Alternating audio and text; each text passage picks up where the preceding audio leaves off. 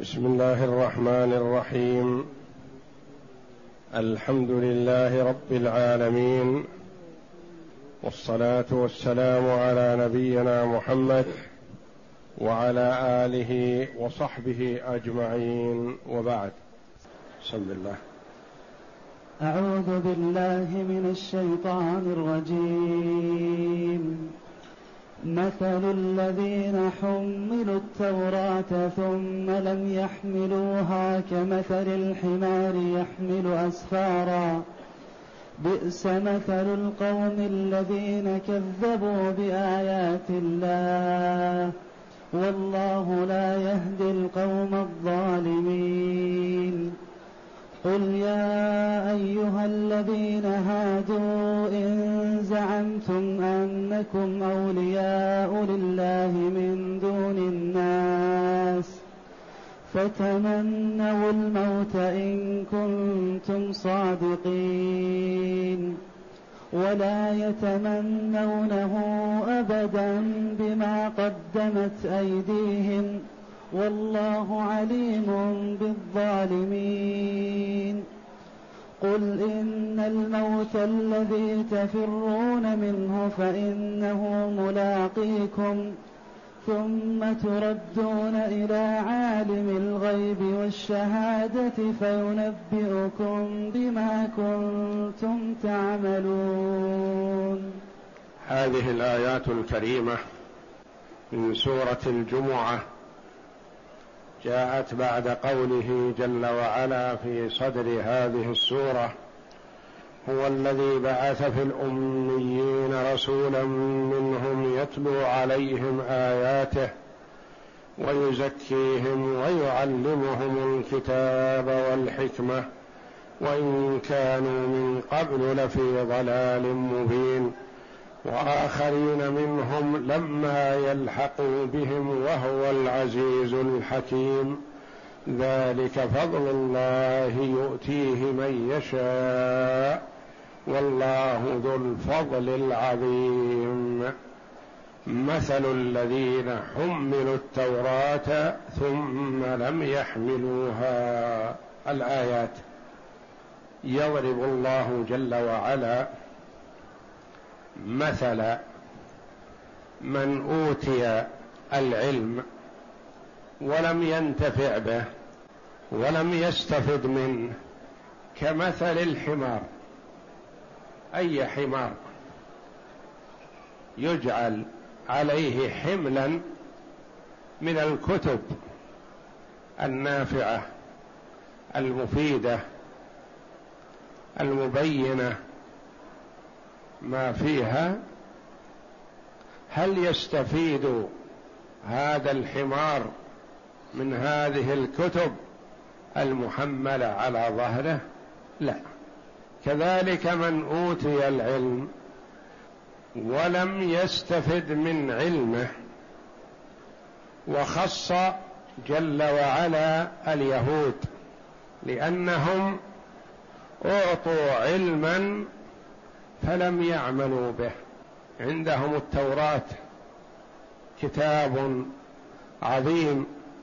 تكلم الله جل وعلا به واوحاه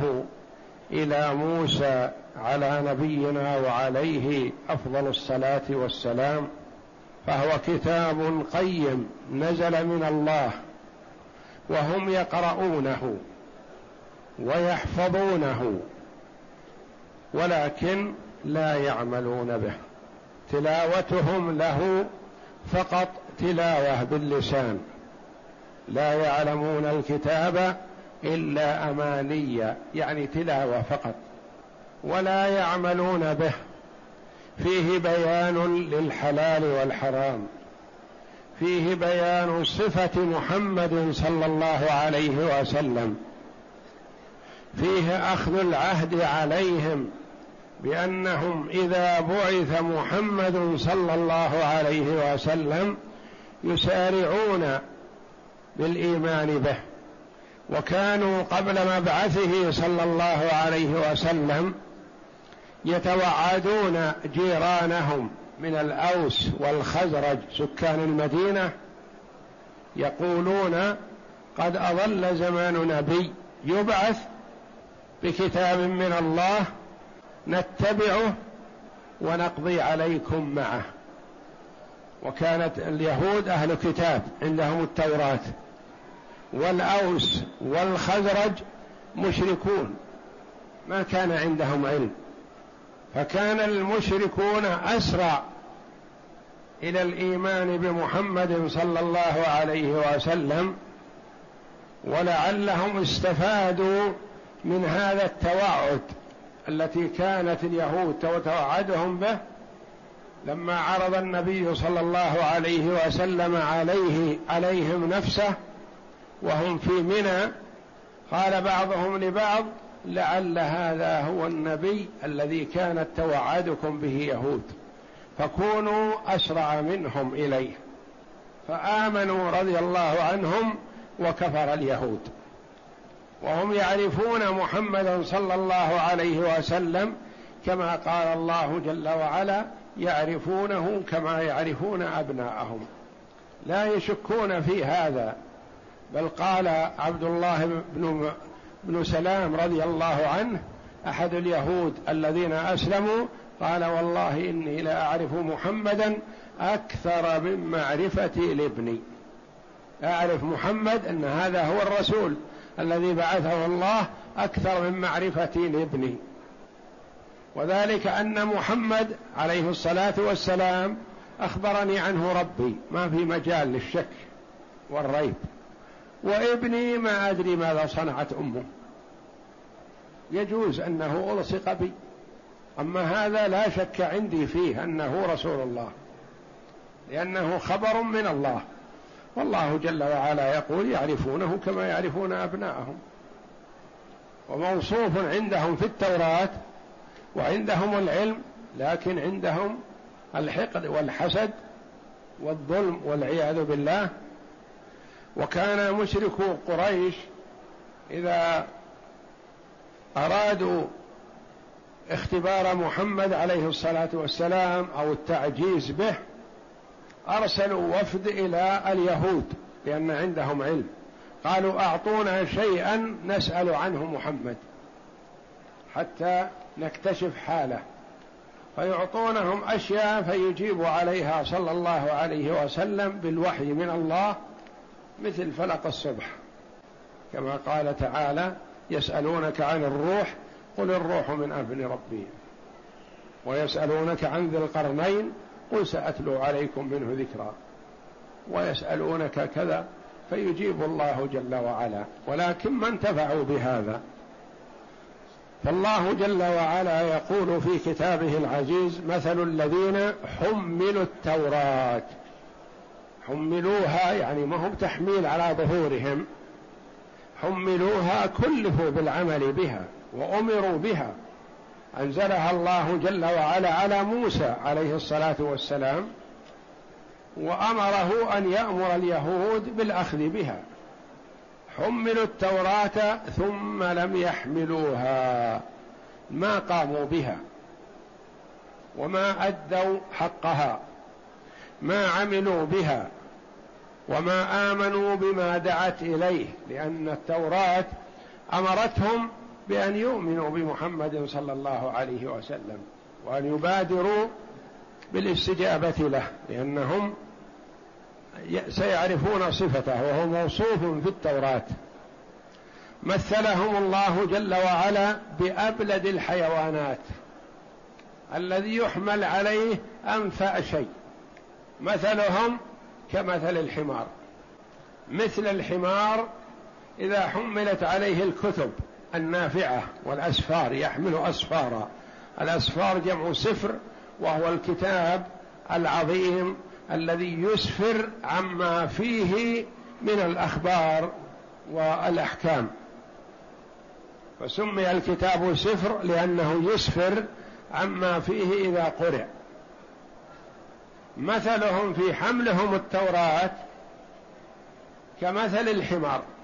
إذا حمل كتبا هل يستفيد الحمار من حمله الكتب على ظهره؟ لا ومثلهم الله جل وعلا بأبلد الحيوانات يقال إن الحيوان هو أبلد إن الحمار هو أبلد الحيوانات بالبلادة وعدم الفهم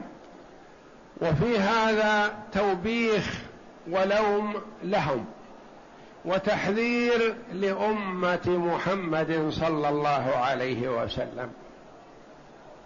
من ان يكونوا مثلهم فالله جل وعلا ليس بينه وبين خلقه نسب من اطاع الله واتبع رسله فهو ولي الله وهو حبيب الله وهو المكرم عند الله تعالى ان اكرمكم عند الله أتقاكم ومن عصى الله جل وعلا وأعرض عن طاعته فهو عدو الله وعدو رسله وعدو المؤمنين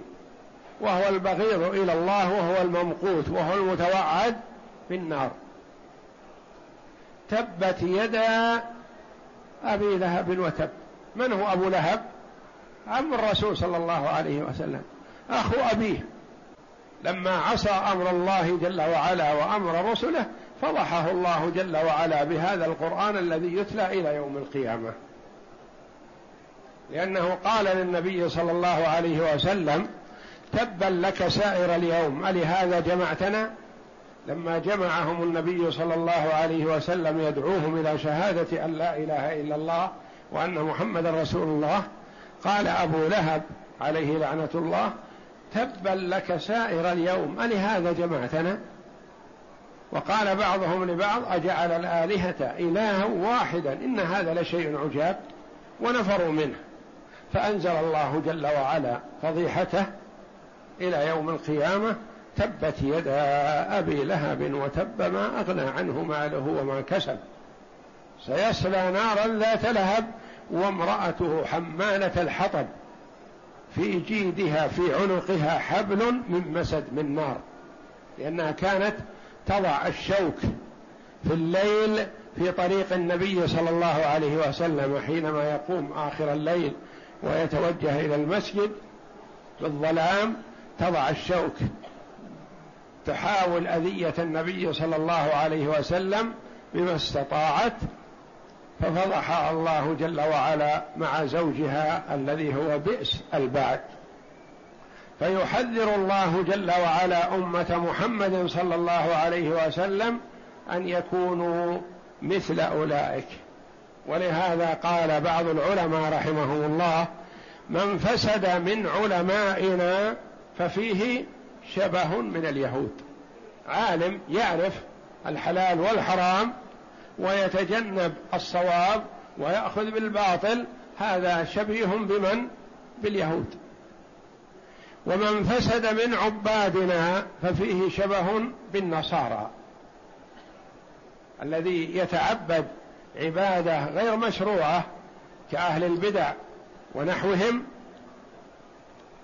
هؤلاء فيهم شبه من النصارى والعياذ بالله لأن النصارى يعبدون الله على جهل وضلال يتعبدون لكن على غير الصواب فإذا فسد العابد عندنا ففيه شبه من قرناعه وأشباهه وهم النصارى فيحذر الله جل وعلا أمة محمد صلى الله عليه وسلم من أن تسلك مسالك الظالمين ولهذا امرنا الله جل وعلا في كتابه العزيز في كل ركعه من ركعات الصلاه ان نقول اهدنا الصراط المستقيم الصراط المستقيم صراط الذين انعم الله عليهم من النبيين والصديقين والشهداء والصالحين صراط الذين انعمت عليهم غير المغضوب عليهم وهم اليهود غضب الله عليهم لأن عندهم علم فلم يعملوا به ولا الضالين وهم النصارى الذين يتعبدون على الجهل والضلال والعياذ بالله فأمرنا جل وعلا أن نسأله أن يوفقنا للصراط المستقيم وأن يجنبنا طريق الذين غضب الله عليهم ومقتهم والضالين مثل الذين حملوا التوراة ثم لم يحملوها لم يعملوا بها اعطوا اياها وقرأوها وعرفوها لكن ما عملوا بها ويجحدون ما فيها من احكام كما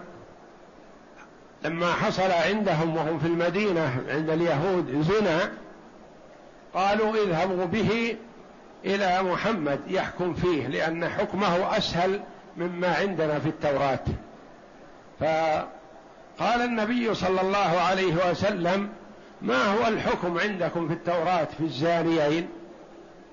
قالوا يسودون تسود وجوههم ويركبون حمارا وينادى عليهم جحدوا فقال النبي صلى الله عليه وسلم اوتوني بالتوراه جيبوا التوراه اللي عندكم وكتاب الله لكن تلاعبوا به فأتوا به فوضع حبر من أحبارهم يده على آية الرجم وقرأ ما قبلها وما بعدها ولم يقرأها عبد الله بن سلام رضي الله عنه أحد علمائهم هداه الله للإسلام فأسلم فقال لليهودي ارفع يدك فرفع يده فإذا آية الرجم تلوح بينة واضحة لأنهم هم طبيعتهم الجحد والإنكار وعدم إظهار العلم يقولون ما هذا الرسول الذي وعدنا الله به في التوراة ما هو هذا غيره كذبا منهم وافتراء ثم لم يحملوها كمثل الحمار يحمل أسفارا مثلهم مثل الحمار الذي حمل على ظهره الكتب هل يستفيد منها ما يستفيد فمن تعلم العلم ولم يعمل به فهو متوعد بهذا الوعيد ان يكون فيه شبه من هؤلاء وكان الصحابه رضي الله عنهم اذا تعلموا من النبي صلى الله عليه وسلم ايه او ايات وحديث او احاديث عملوا بها مباشره يقول عبد الله بن مسعود كنا اذا تعلمنا من النبي صلى الله عليه وسلم عشر ايات لم نتجاوزهن حتى نتعلم ما فيهن من العلم والعمل قال رضي الله عنه فتعلمنا العلم والعمل جميعا لانه لا فائده في العلم بدون عمل يكون وبال على صاحبه والعمل بدون علم جهل وغير صواب ضلال وانما لا بد من العلم اولا ثم العمل يتبعه مباشره وتقول عائشه رضي الله عنها ما رايت مثل نساء الانصار لما نزلت ايه الحجاب وتلاها النبي صلى الله عليه وسلم على الرجال العشاء خرج نساء الانصار الى المسجد الصباح متلفعات بمروطهن لا يعرفهن احد كالغربان مباشره نزلت الايه فطبقوها الفجر رضي الله عنهم وارضاهم رجالهم ونساءهم يسارعون الى طاعه الله وامتثال امره ما رايت مثل نساء الانصار رضي الله عن الجميع تمدحهن عائشه رضي الله عنها يحمل اسفارا بئس مثل القوم بئس مثل القوم مثلهم بئس هذا المثل ان يمثل الرجل الذي اعطاه الله جل وعلا العقل ثم اعطاه العلم والفهم والادراك لانه ما يحصل العلم الا بفهم وادراك وعقل وذكاء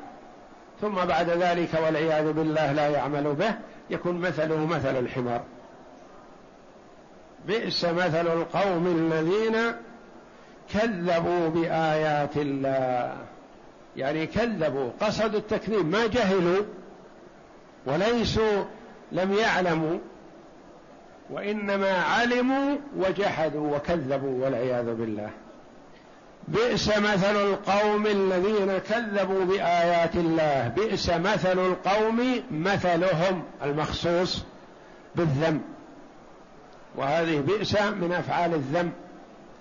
والله لا يهدي القوم الظالمين هؤلاء ظلموا انفسهم هم ما ضروا الله شيئا لان الله جل وعلا غني عنهم وعن طاعتهم لا تنفعه طاعة المطيع ولا تضره معصية العاصي وإنما طاعة المطيع لنفسه هو يعمل لنفسه ومعصية العاصي على نفسه والله جل وعلا لا ينتفع بالطاعات التي يقدمها الصلحاء والأتقياء لا ينتفع بها جل وعلا كما أنه جل وعلا لا يتضرر بمعصية العصاة من عباده وإنما تعود يعود النفع في حال الطاعة لهم وفي حال المعصية عليهم يعود الضرر والعياذ بالله كما قال الله جل وعلا في الحديث القدسي يا عبادي إنما هي أعمالكم أحصيها لكم أن تعمل لنفسك ما تعمل لغيرك إنما هي أعمالكم أحصيها لكم فمن وجد خيرا فليحمد الله الذي وفقه على لذلك لأن العبد ما يستطيع أن يوفق نفسه وإنما الله جل وعلا هو الذي يهدي من يشاء ويضل من يشاء إنما هي أعمالكم أحصيها لكم ثم أوفيكم إياها فمن وجد خيرا فليحمد الله الذي وفقه ومن وجد غير ذلك وجد معاصي وسيئات وكفر وشرك وأعمال خبيثة سيئة فلا يلومن إلا نفسه هذه حصيدته هذه زراعته هو اللي زرع واحد يزرع العنب والحبوب النافعة والمثمرة يحصدها والآخر يحصد الحنظة يزرع الحنظل والشوك يحصده والذي قدم والله لا يهدي القوم الظالمين هؤلاء ظلموا انفسهم وتخيروا طريق الضلال على طريق الهدى الله جل وعلا بين طريق الحق وبين طريق الباطل كما قال الصحابي رضي الله عنه لقد تركنا نبينا صلى الله عليه وسلم على المحجة البيضاء بين لنا كل شيء يقول اليهودي للصحابي بين لكم نبيكم كل شيء حتى الخراءة قال اي والله لقد بين لنا نبينا كل شيء حتى الخراءة حتى عند دخول الحمام لقضاء الحاجة والكنيف يقدم رجله اليسرى وإذا خرج يقدم رجله اليمنى وإذا دخل يقول بسم الله أعوذ بالله من الخبث والخبائث وإذا خرج يقول الحمد لله الذي أذهب عني الأذى وعافاني ويصلي على النبي صلى الله عليه وسلم ويحمد الله جل وعلا الذي اخرج منه مضره وفضلات اكله بهذه السهوله واليسر والحمد لله وابقى فيه منفعته ياكل الاكل فيبقى منفعته تبقى في جسمه ومضرته تخرج باذنه تعالى يقول اي والله لقد بين لنا بنبينا كل شيء حتى القراءه والله لا يهدي القوم الظالمين لا يوفقهم للصواب لانهم عرض عليهم الامران فابوا الحق ورفضوه النبي صلى الله عليه وسلم يعرض نفسه عليهم ويكرر العرض كل مده اقامته صلى الله عليه وسلم في المدينه وهم بين اظهره وهم حوله وهم بين حين واخر ينقضون العهد فكانوا في المدينه ثم اجلى بعضهم الى خيبر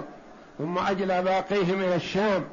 ثم اجلاهم عمر رضي الله عنه من خيبر الى الشام واخرجهم من جزيره العرب والله لا يهدي القوم الظالمين ظلموا انفسهم وما ظلموا ما ظلموا الله ولا ضروه وانما ظلموا انفسهم بترك الهدى والحق ودعوه محمد صلى الله عليه وسلم يقول تعالى ذاما لليهود الذين اعطوا التوراه وحملوها للعمل بها ثم لم يعملوا بها مثلهم كمثل الحمار يحمل اسفارا وجمله يحمل اسفارا يصح ان تكون حال ويصح ان تكون صفه والقاعده النحويه تقول الجمل بعد النكرات صفات وبعد المعارف احوال لان النكره في حاجه الى ان يوصف المعرفه معرفه يبين حاله فقالوا الجمل بعد النكرات صفات وبعد المعارف احوال قد يقول قائل لما قلتم يصح كذا ويصح كذا اليس الحمار معرفه نقول بلى لفظه لفظ المعرفه والمراد به النكره لانه ليس به مراد حمار معين حمار فلان او حمار فلان وانما هو اي حمار فلفظه لفظ المعرفه والمقصود به النكره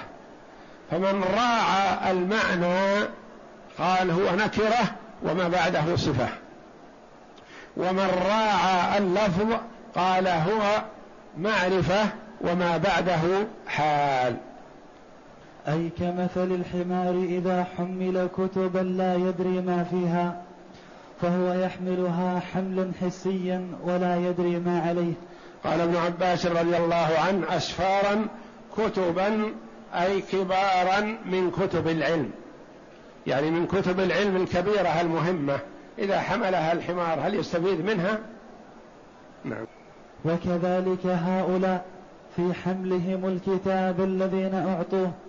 حفظوه لفظا لم يتفهموه ولا عملوا بمقتضاه بل اولوه وحرفوه وبدلوه فهم أسوأ حالا من الحمير لأن الحمار لا فهم له وهؤلاء لهم فهم لم يستغل لم يستعمل يعني أسوأ حال من الحمار والعياذ بالله العالم الذي لم ينتفع بعلمه أسوأ حال من الحمار لأن الحمار معذور ما عنده فهم ولا كلف وهؤلاء كلفوا وأعطوا فهوما وعلوما لكن لم ينتفعوا بها وقال ميمون بن مهران رحمه الله يا أهل القرآن اتبعوا اتبعوا القرآن قبل أن يتبعكم ثم تلا هذه الآية اتبعوا القرآن يعني اعملوا به قبل أن يسوقكم يكون خلف ظهوركم يدفعكم إلى النار لأن القرآن إما أن يكون أمام صاحبه في الدار الآخرة قائدا له إلى الجنة أو يكون يدفعه من خلف ظهره إلى النار والقرآن كما قال عليه الصلاة والسلام حجة لك أو عليك أما إنه حجة لك يخاصم لك ويطالب لك ويطلب من ربه جل وعلا أن يكسوك وأن يعلي مكانك وأن يكرمك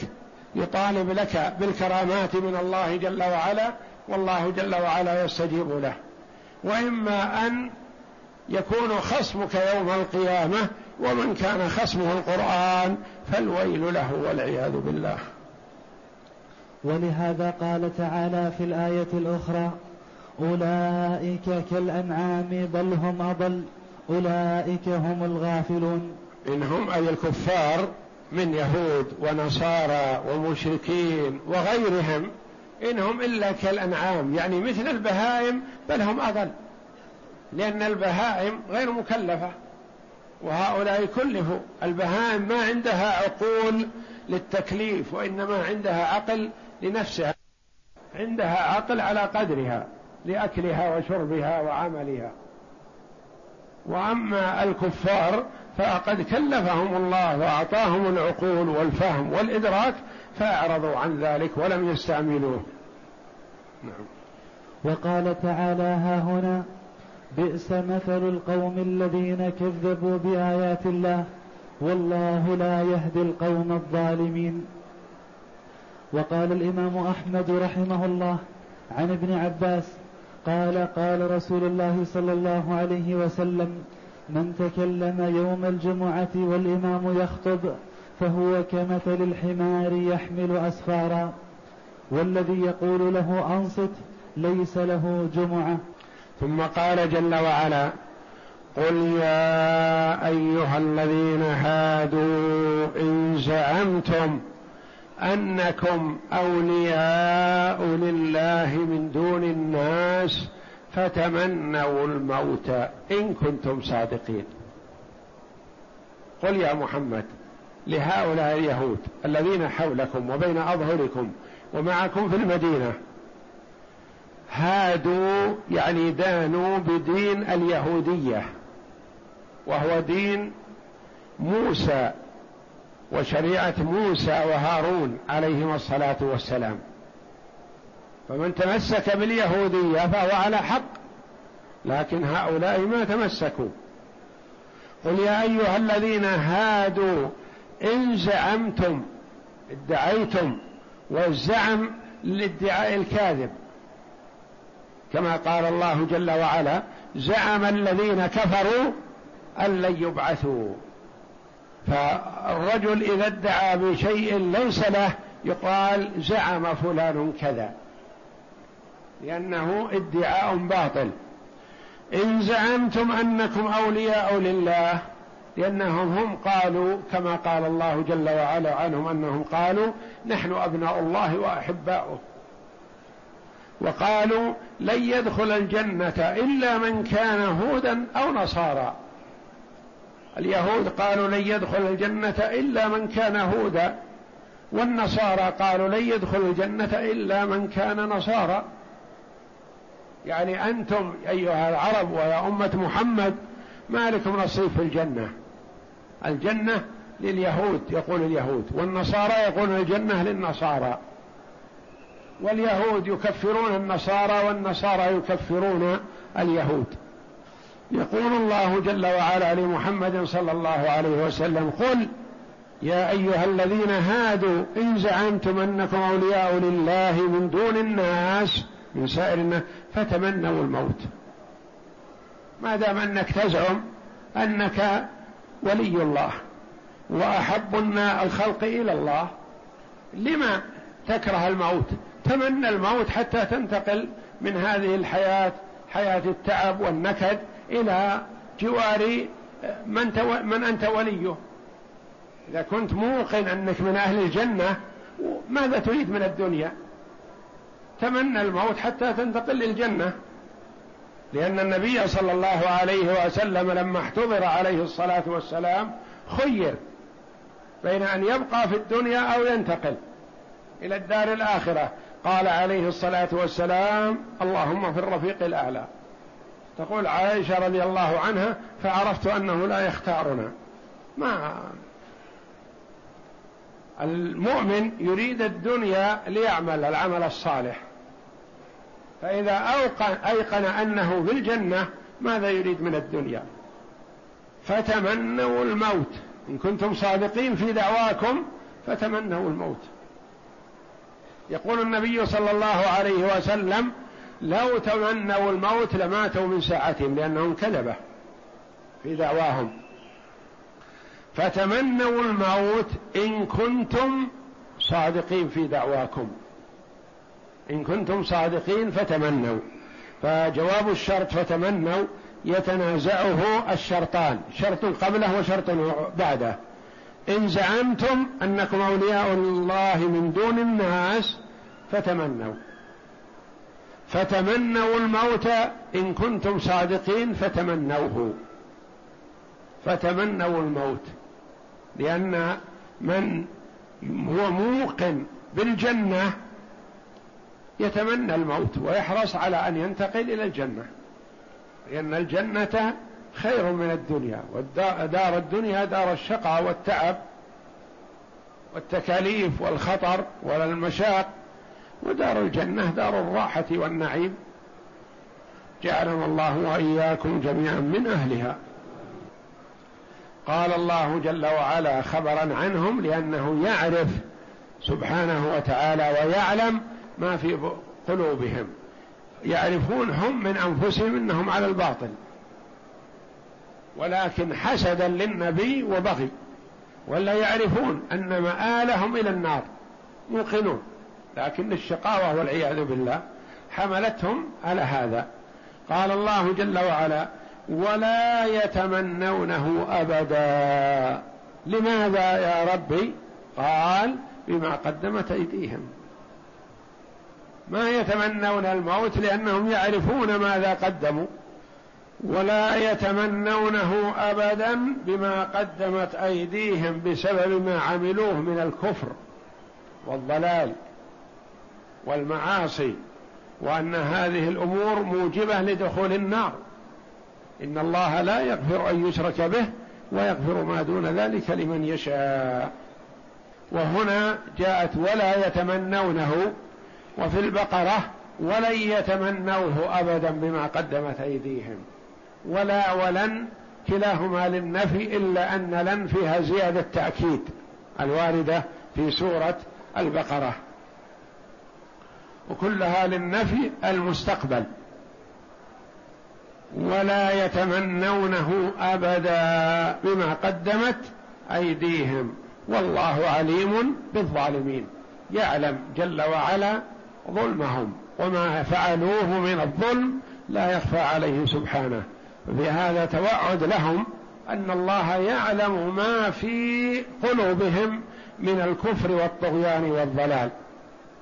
ثم قال جل وعلا قل ان الموت الذي تفرون منه فانه ملاقيكم هم ابوا ان يتمنوا الموت لان الرسول قال لهم تمنوا الموت فابوا اذا لم تتمنوه يا معشر اليهود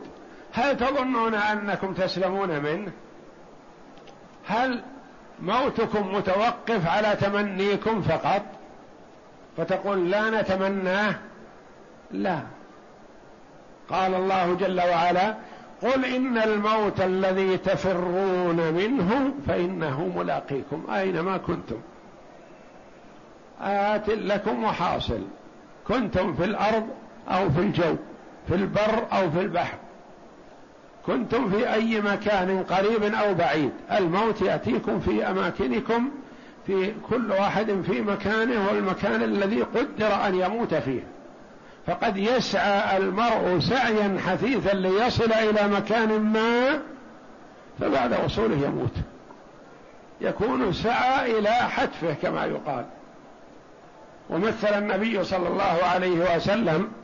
بمن يهرب من الموت قال كمثل الثعلب الذي تطالبه الارض بدين فتقول له الارض يا ثعلب حقي ديني فيفر يركض فاذا انفت حيله وظن انه سلم قالت له الارض لانه عليها يا ثعلب ديني فينطلق مسرع فيكون انطلاق هذا في حتفه موته يركض حتى يهلك نفسه يظن أنه بركضه يسلم من سداد الدين ما يسلم وهو ابن آدم أينما حل وأينما كان سيأتيه الموت على حسب ما قدره الله جل وعلا قل إن الموت الذي تفرون تهربون منه يا معشر اليهود وغيرهم من الظالمين فإنه ملاقيكم لا محالة آت لكم ووجدكم وقد يفهم من كلمة اللقاء المقابلة يعني أنك لست تهرب منه وإنما كأنك تهرب إليه كأنك تهرب إليه ويقف في وجهك يقابلك أينما ذهبت هو أمامك فإنه ملاقيكم لا محالة ونازل بكم ثم هل المسألة خلاص يموت ويستريح أو يموت وينتهي لا والله ثم تردون إلى من؟ إلى عالم الغيب والشهادة الله أكبر تردون إلى من يعلم حالكم يعني ما تتولم بالكلام الفصيح والبليغ تبي تدخل على حاكم أو ملك أو وزير أو رئيس شرطة أو نحو ذلك تولم حجتك وتقول أقول كذا وأقول كذا لعلي أسلم لعلي أخلص تكذب عليه تموه تحسن الكلام تستشير بعض البلغاء ماذا أقول حتى أتخلص لأن الكلام فصاحته يمشي على الناس كلهم في الدنيا حتى على الرسول عليه الصلاة والسلام يقول للمتخاصمين بين يديه إنما أنا بشر ولعل بعضكم يكون ألحن بحجته من بعض فيحسب أنه صادق فمن قضيت له بحق أخيه فلا يأخذه فإنما هو قطعة من نار فليأخذها أو ليدعها هذا تعليم من الرسول صلى الله عليه وسلم للأمة بأن حكم القاضي لا يحلل الحرام حتى وإن حكم لك القاضي بحجتك أو بشهود بطلة وكذبة أو ببلاغتك وفصاحتك مثلا فصدقك القاضي فليس لك يقول فلعل بعضكم يكون ألحن بحجته من بعض يعني أضبط وأجود في الكلام فأحسب أنه صادق فمن قضيت له بحق أخيه فلا يأخذه فإنما هو قطعة من نار فليأخذها أو ليدعها هذا في الدنيا عند الخلق الذين لا يعلمون الغيب اما عند الله جل وعلا ثم تردون الى من الى عالم الغيب والشهاده السر والعلانيه ما تقوله في نفسك قبل ان تتكلم به وما ينشر بالاذاعه وغيرها وعلى رؤوس الملأ كل واحد عالم الغيب والشهاده ما غاب وما حضر ما بان وما خفي ما سر وما أعلن سيان عنده عند الله جل وعلا يعلم السر وأخفى ما هو الذي أخفى من السر السر ما سررت به لواحد تخبر به واحد وتقول لا تعلم أحد هذا سر وأخفى من السر ما تعلم به أحد أنت في نفسك فكر فيه في نفسك يعلمه جل وعلا ولقد خلقنا الإنسان ونعلم ما توسوس به نفسه ونحن أقرب إليه من حبل الوريد العرقان في جانب العنق ونحن أقرب إليه من حبل الوريد يعلم خائنة الأعين لخس العين هكذا يخفي حتى عن نفسه ومن حوله ينظر بعينه من طرف خفي الله جل وعلا يعلم ذلك يعلم خائنة الأعين وما تخفي الصدور ثم تردون إلى عالم الغيب والشهادة ثم ماذا يا ربي فينبئكم بما كنتم تعملون ما يسألكم ينبئكم هو أعلم بما عملت منك وان شئت شهود انطق جوارحك يقول العبد يوم القيامه لربه يا ربي لا اقبل شهود الا من نفسي وانت يا ربي حرمت الظلم بيننا وحرمته على نفسك فلا اقبل شهود الا من نفسي لان الله جل وعلا يقول له الشهود الملائكه يشهدون عليك وكتابك يشهد عليك والله جل وعلا مطلع عليك فيقول يا ربي لا اقبل شهود الا من نفسي فيقول الله جل وعلا لك ذلك لك ذلك ثم يختم الله على فيه ثم ينطق الجوارح فتنطق اليد تقول فعلت وفعلت وتنطق الرجل وينطق الفرج وينطق كل حاسة فيه كل حاسة فيه تخبر بما حصل منها كما قال الله جل وعلا يوم نختم على أفواههم وتكلمنا أيديهم وتشهد أرجلهم بما كانوا يكسبون ثم إن الله جل وعلا يفتح الكلام لفيه فيقول سحقا لكن وبعدا أنا كنت عنكن أناضل لما فضحتنني أنا كنت وناضل عن كنا لأنه هو يهني بروح للنار فيقولن أنطقنا الله الذي أنطق كل شيء ما هي المسألة بالخيار فينبئكم بما كنتم تعملون يقول عملت كذا يوم كذا وكذا والله جل وعلا يقرر عبده بهذا فيقول للمؤمن سترتها عليك في الدنيا وأنا أسترها عليك في الدار الآخرة كما ورد أن الله جل وعلا يدني عبده فيرخي عليه ستره ويقرر بذنوبه حتى يظن العبد أنه هلك لأن الله يخبره بأنك فعلت كذا وفعلت كذا وفعلت كذا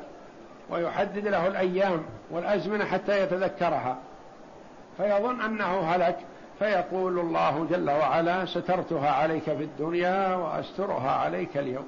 ويدخل الجنه بفضل الله ورحمته والكافر والعياذ بالله والفاجر ينشر له لواء